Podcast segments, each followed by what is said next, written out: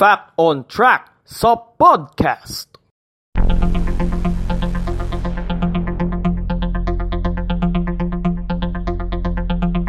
Fact on Track sa podcast.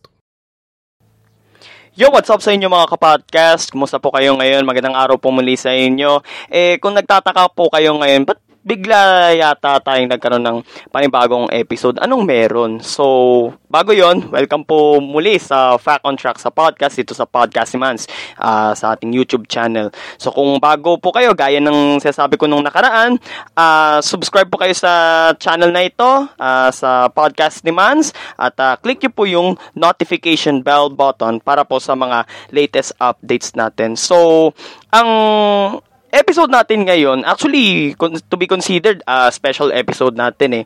So, gaya nga na sabi ko kahapon, ay babasahin natin yung laman ng sinasabing gawa raw na tula ni Dr. Jose Rizal. Ito ang sa aking mga kabata. Kahapon na pag-usapan natin yung tungkol doon na sinasabi daw na ginawa niya daw yun at the age of at the age of 8 pero uh, dito sa sa second stanza eh meron dong word na na kalayaan which is uh, sabi nga ng mga historiador eh hindi pa niya alam yun that time. Nalaman nga niya lang yung yung salitang kalayaan at the age of 25. So sa madaling sabi, according sa mga historians, eh hindi raw talaga si Pepe mismo yung gumawa ng tulan na ito. Okay? So kahit na ganon, uh, babasahin po natin itong tula na ito. So, pakinggan nyo po maigi. Fact on Track sa podcast.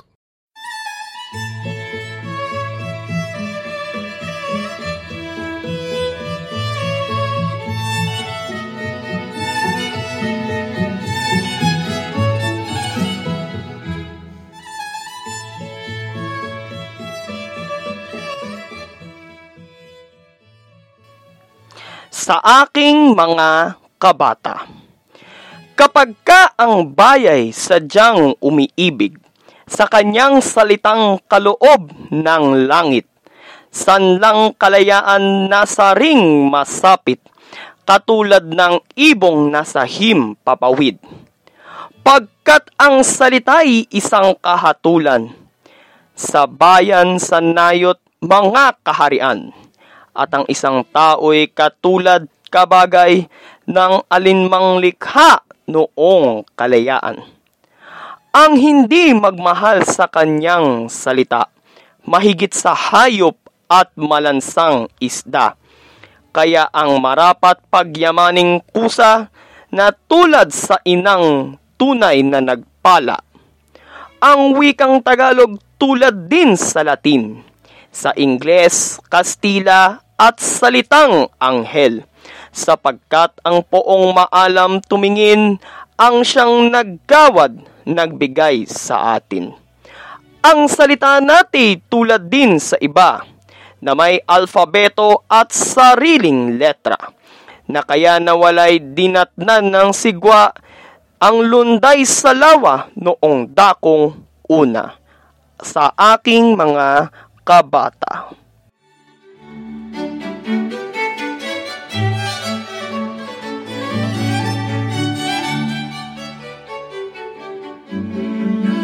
Fact on Track sa podcast.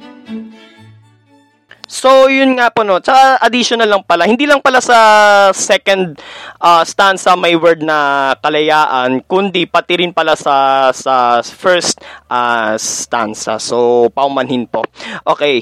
But then, uh, yung fact na yun is parang, ang tawag dito, parang medyo masabi, masabi ko rin na konting controversial lang. Hindi naman masyadong malaki. Kasi syempre, parang pagdedebatehan ba kung si Pepe nga ba talaga yung yung nagsulat ng nagsulat itong tula na to. Let's say capable na siyang magsulat at that age, 8 years old. Pero ang tanong, ba't niya alam yung tungkol sa salitang kalayaan? Gayong sabi nga ng mga historiador, 8 years old pa lang siya niyan that time at hindi niya alam yung salitang yon. Eh, until nung tumungtong siya ng 25, eh, hindi pa rin niya alam yung salitang kalayaan. Okay? So, maiba naman tayo mga kapodcast. Fact on Track sa podcast. So may iba naman tayo pero usapang Rizal pa rin to. So um total uh, birthday naman ngayon ni Gat Jose Rizal which is now he's 159 years old. So magbabanggit po ako ng ilang mga add-ons. Parang ang dating nito parang milk lang na. Parang milk yung dating. So magbabanggit po ako ng ilang mga add-ons tungkol sa buhay ni Jose Rizal and anything na patungkol sa kanya.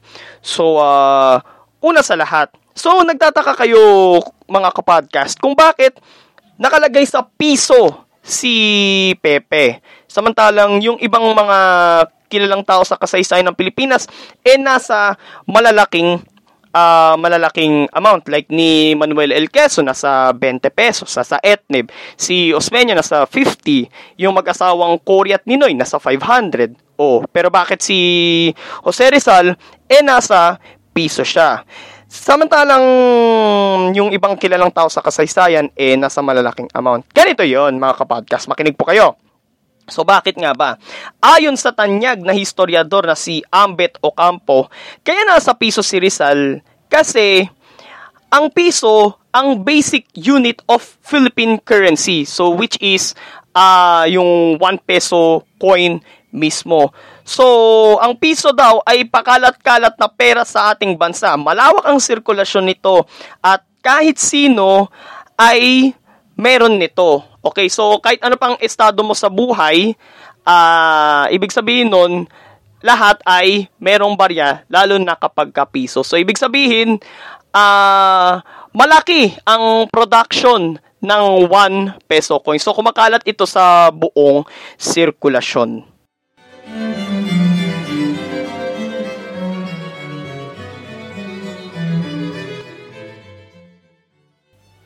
So yun nga.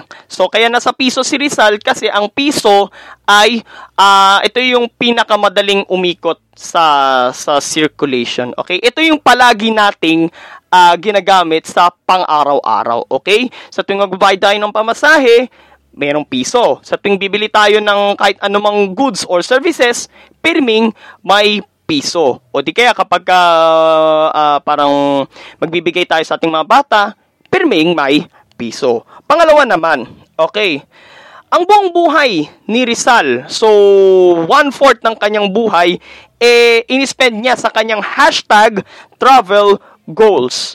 So ayon sa historiador na si Diosdado Capino, ang travel goals, ang hashtag travel goals ni Pepe ay umabot ng 9 years at 7 months. So sa buong ano na yun, sa buong panahon na yun, inispend ni Pepe sa kanyang hashtag travel goals. And guess what? Puro sa abroad yon. So san san nga ba narat san san nga bang bansa ang narating ni Jose Rizal? So nakarating siya ng Singapore, nakarating siya ng Sri Lanka which is by that time ang dating pangalan nun ay Ceylon. Nakarating siya ng Yemen, Egypt, Italy, France, Spain, Germany, Chechnya. Yun yung, yun yung, ang pangalan ngayon yun is Czech Republic, na dati eh, Czechoslovakia, nung isa pa lang sila ng Slovakia. Austria, Switzerland, Hong Kong, Macau, US, UK, at Belgium. So, buong ano niya, buong buhay niya eh nandoon sa kanyang hashtag travel goals.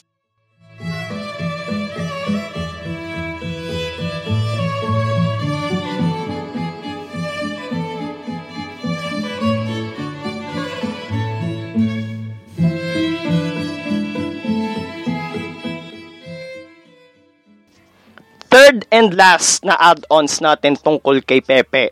So, nung elementary tayo, eh, uh, dinidiscuss sa atin ng ating mga guro na si Dr. Jose Rizal ang ating pambansang bayani. Pero sa maniwala kahit sa hindi, walang opisyal na pambansang bayani. So, ibig sabihin, hindi opisyal na pambansang bayani si Pepe. Bakit nga ba? Ayon sa National Commission for Culture and the Arts, walang panukalang batas or proclamation or executive order ng pamahalaan na nagpoproklama, na nagdedeklara sa pagiging bansang, pambansang bayani ni Dr. Jose Rizal. So, madaling sabi, uh, unofficial yung pagiging uh, national hero ni Dr. Jose Rizal although pwede naman siyang although considered pa rin siya as uh, as a Filipino hero kasi syempre ang laki ng naging contribution niya para sa Pilipinas eh di ba So yun lang mang ang ating add-ons para sa uh, para sa kaarawan ngayon ni Dr. Jose Rizal.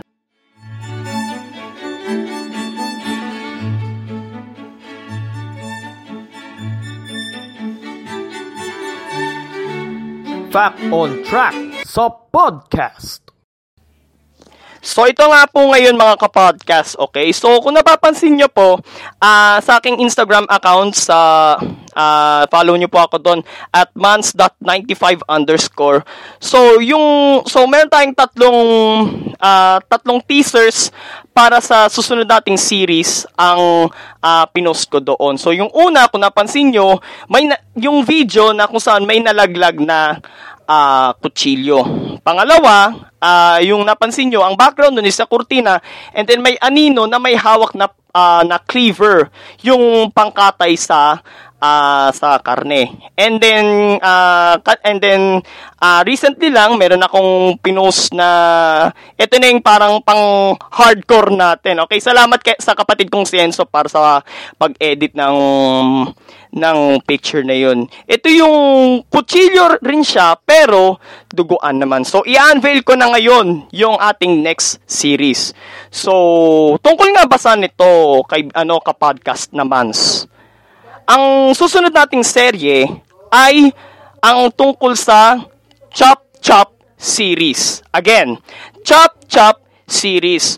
So, hatiin natin ito sa tatlong parte, itong serye natin, at pag-usapan natin itong tatlong tao sa kasaysayan ng Pilipinas na chinap-chop, as in kinatay.